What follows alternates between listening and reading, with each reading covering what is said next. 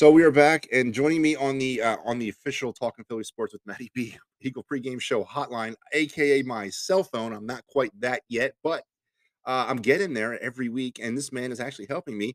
Uh, Kyle Quinn, the 94 WIP show producer and the host and co-creator of the Birds IQ podcast that you can see in here on the edge of phillysports.com, joins me for week two. Kyle Quinn, we've made it through week two. Week one was somewhat of a um, yeah, you know, we're going to discuss what week one was. But here we are, nationally televised Monday night football game staring us in front of in our face. Uh, we're going to start our home schedule against the Minnesota Vikings. Kyle, what's going on? How you doing? I'm doing good, man. Feeling a little nervous. Big test coming up Monday night. Big test coming up Monday night, Kyle. But let's talk about the test that was on Sunday, the Detroit Lions. And of course, we do this on every show. We go back and we float, throw a bow around the, previous week's game. And Kyle, you came on this very program and told me that there was no way in hell, essentially. I mean, I'm not quoting you directly, but you would be very surprised if the Detroit Lions could lay any kind of offense on the Philadelphia Eagles. Kyle, they put 35 points up on the board. What was your assessment of let's go start with the Detroit Lions before we get into the Eagles? What was your assessment of the Lions on Sunday? Yeah, well, obviously the Lions offense looked a little bit better than I thought it would. They had uh, they had some decent weapons there. You know, I actually forgot that they had DJ Chark over the offseason. So yeah. DJ Chark and Amon-Ra St. Brown is a pretty solid wide receiver group they had back there. And their offensive line, I underestimated. They're a pretty good offensive line. And D'Andre Swift is a really good running back, as we were able to see on Sunday. So, yeah, I definitely underestimated the Lions' offense coming in. I definitely think the Eagles' defense didn't do itself any favors with bad tackling and I'm sure we'll get to that in just a minute as well. But um, yeah, ultimately the Lions surprised me, but I'm still, you know, the Eagles came out with a win, like I said they would. So there we have it. So on this very program last week, I picked uh, D'Andre Swift as my player of the game, and I believe I laid down a line of somewhere north of 25 carries and 140 yards and three touchdowns. Now he didn't quite get 100, 144 yards, but he sure as hell was close. And I think he got two touchdowns on the day, not three. So I, I, feel pretty. I don't feel pretty good that I picked it right, but I I, I think he's a really good running back in the in an era of football where running backs are not anywhere near what they used to be. Um, as far as your other assessment, uh, I want to ask you this about the Lions game. And then we watched this thing unfold on Sunday. We watched the Eagles go up 31 14 in the second half. We watched them go through a very shaky first half. Let's, let's face it, it was shaky. That opening drive was just really alarming when the Eagles could not do anything to stop the Lions. They're down 7 nothing before you can get even settled in. Then they come back out in the field, totally, you know, nothing on offense, horrible opening drive of the season. Uh, and then things kind of just went back and forth. The, the, Lions didn't capitalize on some opportunities because the Lions are the Lions. And the Eagles righted the ship to their credit uh, and then took themselves a 28 14 lead into halftime, or was it 24 to 14 or something like that? Yeah. Uh, and then the Eagles came out, took the opening drive in the second half, 31 14. Then the Lions came right back, made it 31 21, Kyle. Then to me, what happened was the play of the game. Dan Campbell somehow thinks that a, a, a onside kick at with nine minutes and 30 seconds left in the third quarter and your team down with by 10 points is a sane play to call. Does it? The Eagles obviously recover it. To me, Kyle, that was the play of the game. That's what the re- that's why we're sitting here right now talking about an Eagles win. Yeah, uh, everyone's golden boy Dan Campbell uh, thought was you know going to have the Lions all motivated, all that. Yeah, sure, he did, but he also is a bad coach, and he made some boneheaded decisions. Look, in a three-point game, there's going to be a lot of plays that you could point to and say, "Oh, if this had happened, then we would have lost." And you know, there's a lot of plays on our side as well. Look, the Lions made plenty of mistakes. The Eagles made plenty of mistakes. Mm-hmm. So, yeah, I mean, it ultimately shook out to what was a three-point game that we ended up coming out on top of. Yeah, and look, uh, what what you described in the second half, I think was was definitely a result of, admittedly uh, I think lack of preparation in the preseason rearing its ugly head. But look, they come out with a win. It was bad tackling. They were not conditioned. Uh, it could have been a little bit worse. Obviously, they could have come out with a loss. Uh, but they do come away unscathed injury wise. I know Barnett goes down. That's a depth. That's a hit to the depth. But I would ultimately take the trade off of, you know, winning a game with some shoddy tackling or you know, as, as opposed to say AJ Brown coming away with a messed up hamstring or something. Yeah. Now let's talk some of the some of the ins and outs of that game real quick. I know we got to transition, and I will, but this is just too juicy of a topic to leave alone.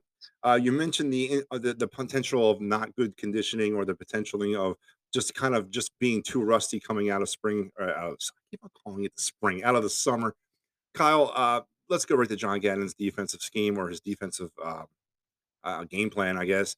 Uh, Kyle, I, forgive me if I'm wrong, but to me it looked a lot like I was watching the 2021 Philadelphia Eagle defense last uh, last week. Um, yeah, I, guess at parts, yeah. When, when you talk about how badly the run defense was getting gashed, I, I do think.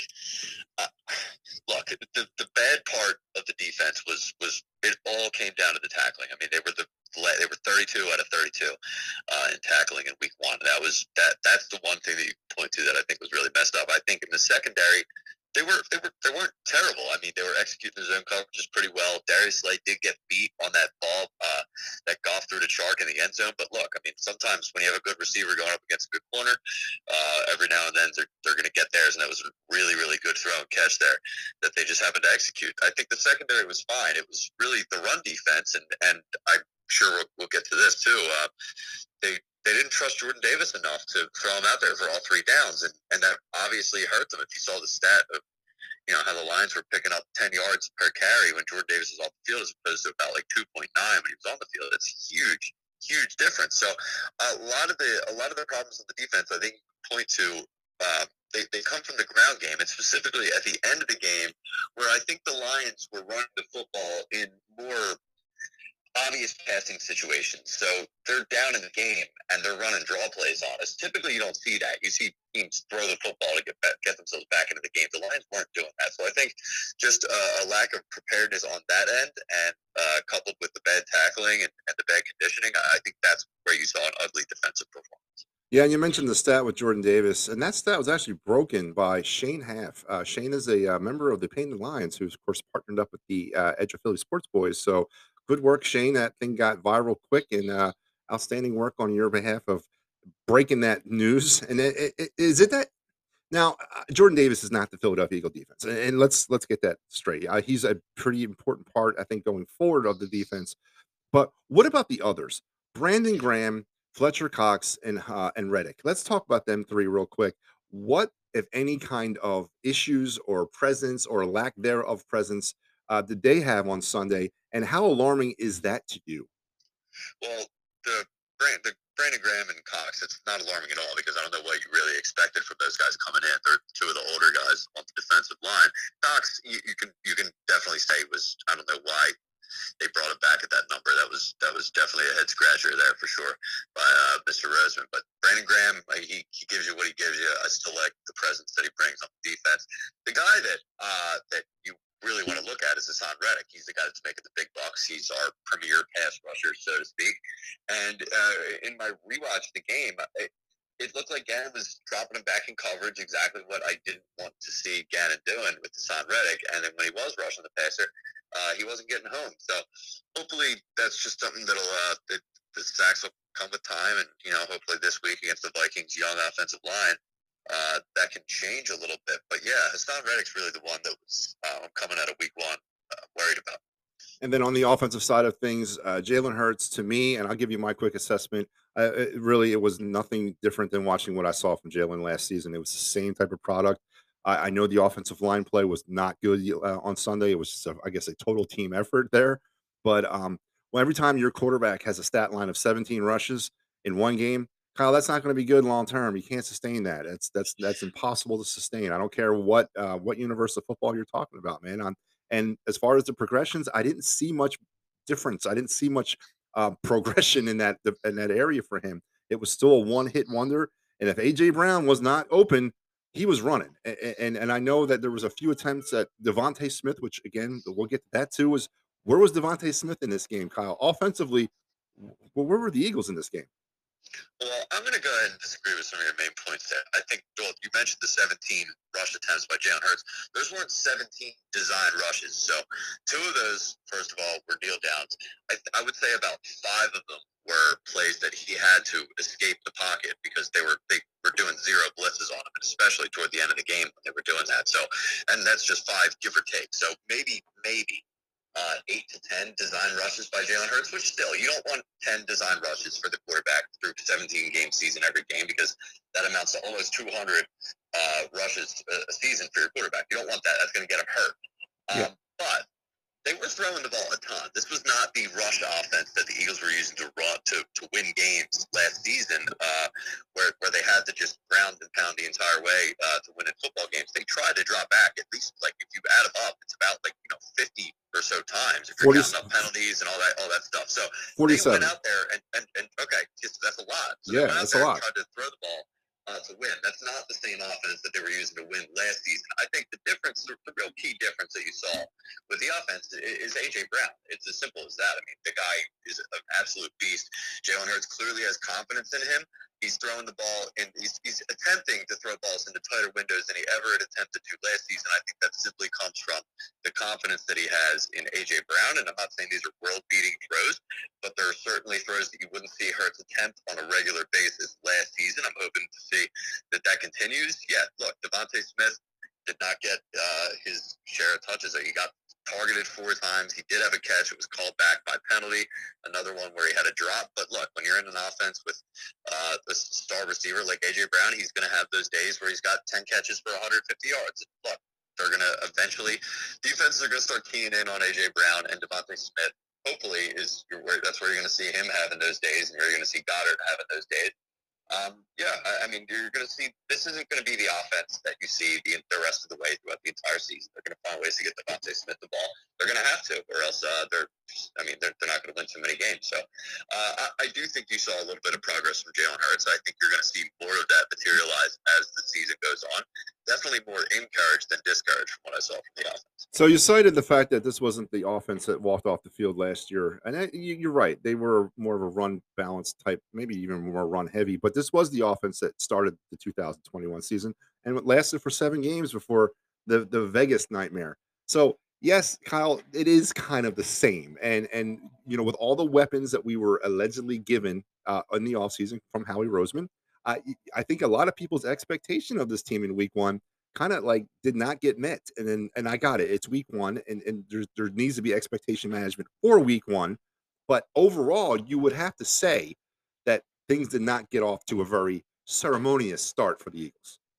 Well, for the offense, they they absolutely did. They were moving the ball pretty much at will on the offense. The defense, I mean, yeah, it was definitely some shoddy tackling and stuff like that. But I have way way more positive takeaways from this week one game than I do negative. Uh, okay. And I, you know, Kyle, maybe I'm 50 50. Maybe I'm more 50 50 than negative. I, I'll give myself that. All right, Kyle, let's turn the page. And now it's moving on to week two. Monday night at the Linc, the Eagles and the Vikings will get busy uh, the Eagles will be taking on a team that's coming off of a win of their own in week one, a beatdown of the uh, Green Bay Packers to start off the Vikings season. Uh, you know, on paper, Kyle Quinn, what is your assessment of the Minnesota? We, there's a lot of talk coming out of out of camp and a lot of talk coming out of the summer that the Vikings, this was their year. They're going to take that step. They're going to be the new kings of the North. Uh, are you are you seeing that after week one? Are you um, are you buying that after week one from the Vikings? Well, if you're just asking me based on what I saw week one, haven't you not? They blew out the Packers. Uh, pretty, it was 23 to seven, I think it was, but yeah. it really wasn't ever close at any point in the game. And, and Justin Jefferson looks pretty much like everybody expected it to look in the new offense with Kevin O'Connell. He's basically given him the, the Cooper Kupp treatment. Yep. So yeah, I mean that that offense is absolutely lethal. And you know, besides Justin Jefferson, they still have Dalvin Cook, Adam Thielen, and a quarterback who can distribute the ball get the ball to all those guys. So um, they do have a pretty young offensive line, as I mentioned. So um, hopefully they re- rely a little bit more on Jordan Davis and feast on that interior. And um, I, I think on our side of the ball, I think man, it's it's it's going to be interesting to see how they handle AJ Brown. If they have Harrison Smith go down and, and double cover AJ Brown, that's going to leave open um, uh, in the box for us to exploit our, with our you know hopefully our good offensive line this season. So um, I, am not sure the Vikings are going to want to play it on the defense, but it's going to be very, very interesting to see how we handle Justin Jefferson. I don't think we're going to really be able to stop him. We're uh, only going to be able to hope to somewhat contain him, and hopefully it's just enough for us to get a win. I'm, I'm not feeling overly confident in that. Now, of course, the uh, the other story about the Vikings is uh, the return of Jalen Reagor as he'll begin the um, the reunion tour officially for the Eagles this year. Of course, it'll feature Doug Pederson, Carson Wentz, Nick Foles, a whole a whole gamut of them are coming through, or we're going there. But it starts this week with Jalen Reagor returning to the Linc. Now, I watched the game last week against the Packers. I don't think Jalen Reagor got uh, on the field at all as a wide receiver. I think he, he the only he was relegated to punt returning, Uh, he had one punt return, and he shouldn't even have taken that one, but he got seven yards out of it. Uh, are, are you expecting a revenge game for Jalen Reagor, or will he be kind of, uh, you know, just kind of shoo shooed aside by the Eagles? Revenge for what? For drafting him in the first round? That's what I'm wondering. I, don't understand what he wants revenge for. I, I, First of all, why did he not want revenge on the Vikings for the first few years that he was in the league for laughing at him when we drafted him in the first place? So, I, look, he's he's a total clown. He's going to fair catch us to death if that's uh, if that's what he's planning on doing. I'm not really concerned about Jalen Ray. Hopefully, he muffs a punt. That yes. place would explode. That would, yeah, they would. Oh man, that would be great. That would be awesome. Uh, Kyle, so at the LinkedIn, uh, so the Eagles have not officially announced their their color scheme, but the Vikings are going all white now. I was wrong about the Eagles uniforms last week. I said all white, and and they were white and green. So I feel that's somewhat. A bad, a bad start. Yeah, I'm, I don't like that. I'm. I was. To Listen, I I I I have a reputable source that I grab my uniforms from, and they let me down. But they're not going to let me down on this. Joe Buck and Troy Aikman, uh, the new Monday Night team. Kyle, I, I never got your opinion on this, and I don't know if you have one, but if you do, I'd like to hear it. Uh, what do you think about Joe Buck and Troy Aikman on Monday Night Football?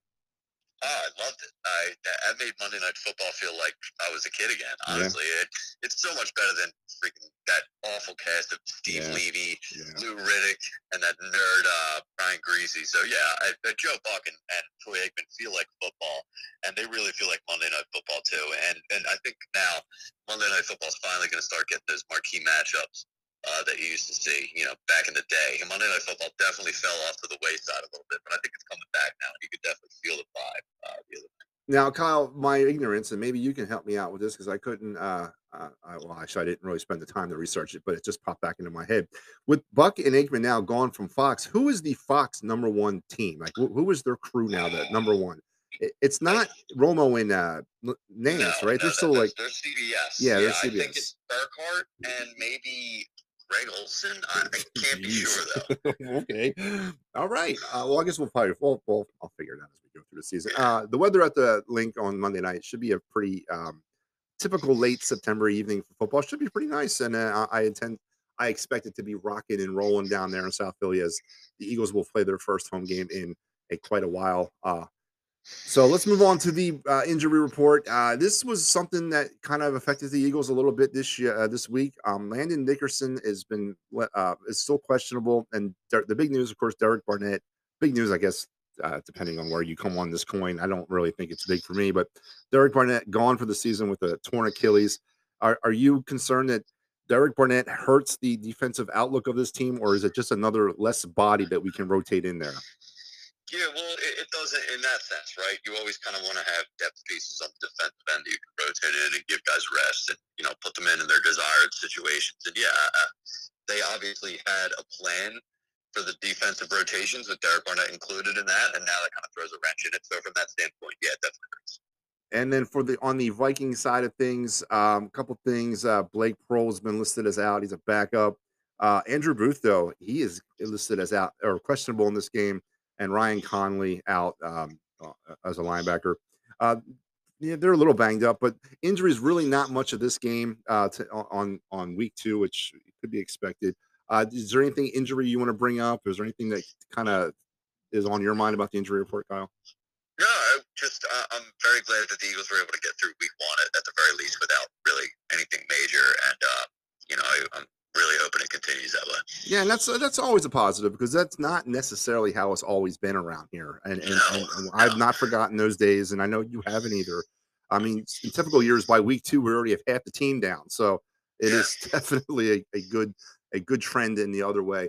All right, Kyle. What do you think is going to transpire on the field at Lincoln Financial Field on Monday Night Football this week?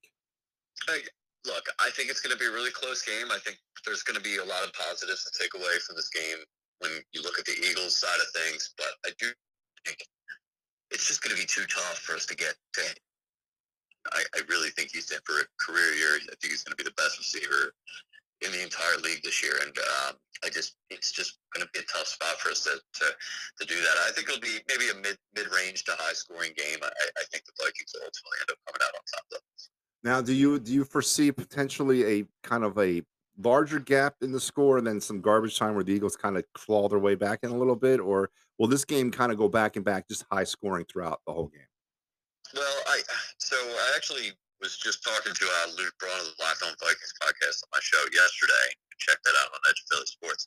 So uh, that was that's Thursday. I'm not, not sure when this one's going to drop, but so Luke was saying that. Uh, uh, sorry, I completely lost my train of thought now. What was what were you asking me about? So essentially, with this game being kind of on the slightly high scoring lane, do you think it's Yeah, going to be back and forth, or just a blowout where the Eagles come back in garbage time a little bit? Right. Okay. So Luke was saying that uh, if either of the teams go up um, early in this game by multiple scores, it's probably going to stay that way. And I sort of agree with him because both these teams can really impose their will on the ground, running the football and physically, right? So uh, the Vikings with Dalvin Cook and the Eagles with uh, the superior offensive line that we have and Miles Sanders and those guys.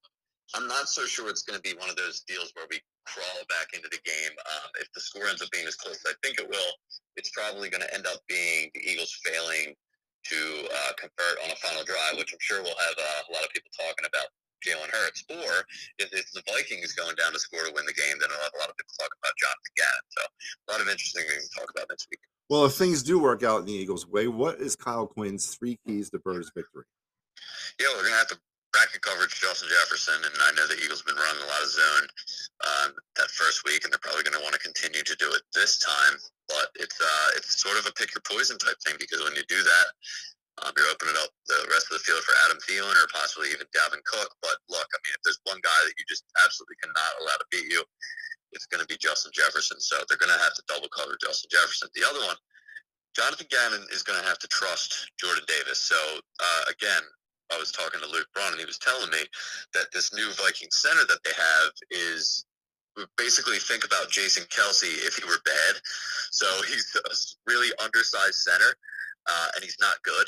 So this is the perfect spot for them to throw Jordan Davis in there and uh, have him feast on this young guy, and uh, hopefully, you know, clog up the middle, and stop that run game from getting gashed like they were last last week against the Lions.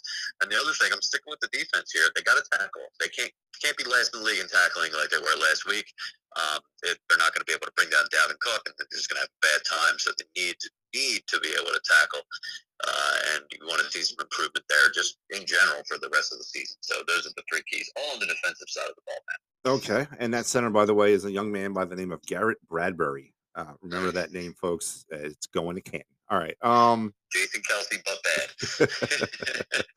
my three keys of victory are, uh, of course, more holistic uh, than yours. Um, number one or number three, uh, the offensive line, uh, the uh, the steward of this stalwart of this team over the last three or four seasons, uh, did not play well. I, I don't know if they were not unprepared for the blitz heaviness of the Detroit Lions, but they seem to have not have been, and they obviously did not make the in-game adjustments as well.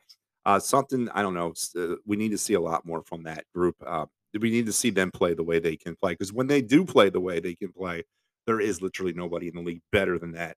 Uh, my number two key to victory, I, you know, diversity on the offensive side of the ball. I I, I, want to see Quez Watkins get about three to four a game. I want to see DeVonta Smith get about eight, and I, you know, obviously, um, you know, you got AJ Brown, who is a beast. I agree with you there.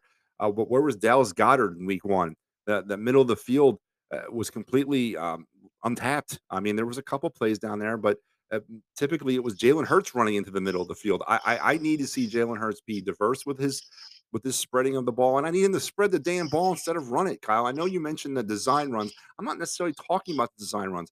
He did break the pocket when it was clean a few more times than than uh, than that, and um, I don't I don't want to see that. I can't. Uh, he's not going to make it through the season. It, it, it's RG three all over again, in my opinion.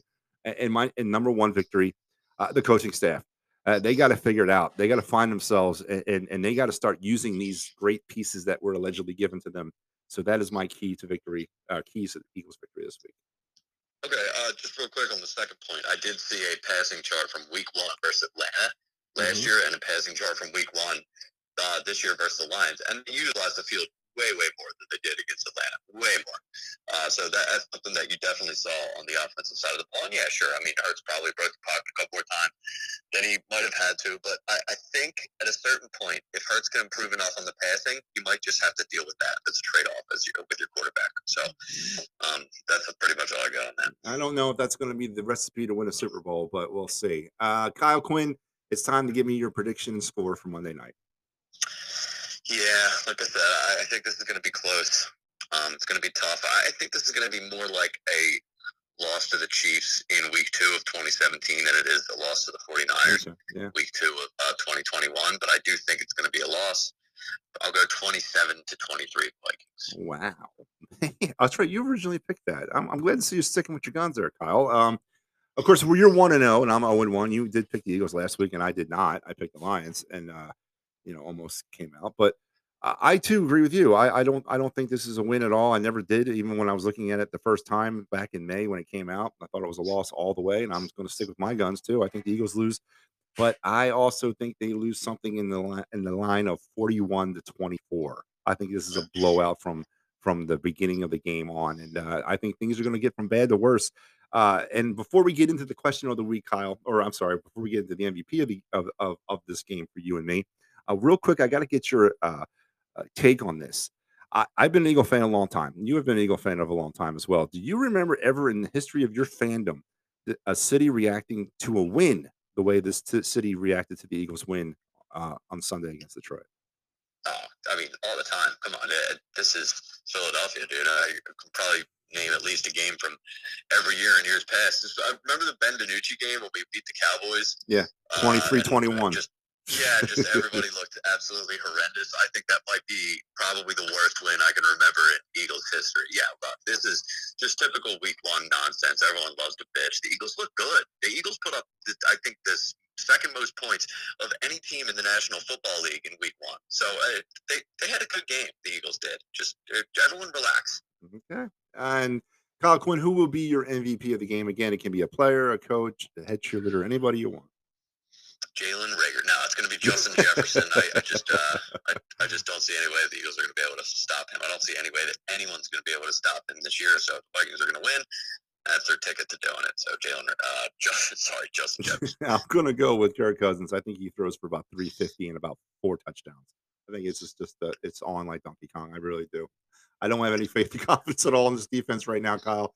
Uh, and then this is the, look, uh, can I just say one thing real quick about Cousins? If he gets, if if he ends up with that stat line, and it's like, and it's a really close game, you know, there, there's a possibility I can live with that. But if he's sitting at that stat line with about eighty percent completion percentage, then I'm going to be wanting heads to roll uh, on the defensive side of the ball. What do you- what do you mean by heads? Players, coaches, or both? What are you looking for, Kyle?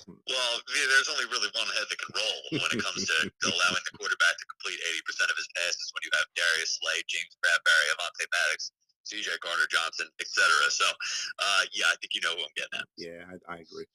Um, and then this is, of course, the time in the show where we kind of look around the league to the team that is involved in, in the draft lottery of this season. Last year it was Miami, and last year was Indy. Now we're going to talk some Saints. The Saints pulled, snatched victory out of the jaws of defeat last week against the surprisingly competently led uh, Marcus Mariota led Atlanta Falcons as they they took down the Falcons at the end of the game in a weird game that saw Jameis Winston leave the game, then come back in, and uh, just a weird game. Uh, was it fool's gold there, Kyle Quinn? Was it the, the, the Saints beating the, the Falcons, or is there some some fire to this Saints smoke? What do you think? Well, yeah, I mean, look, that was a tough division game. I think the Falcons played the Saints about as well as they possibly could have. Uh, Cordero Paris Patterson looked pretty good again, surprisingly, for the, uh, the second year in a row. But yeah, the Saints, sorry, ended up having enough to pull it off, and that's kind of how I expected. Uh,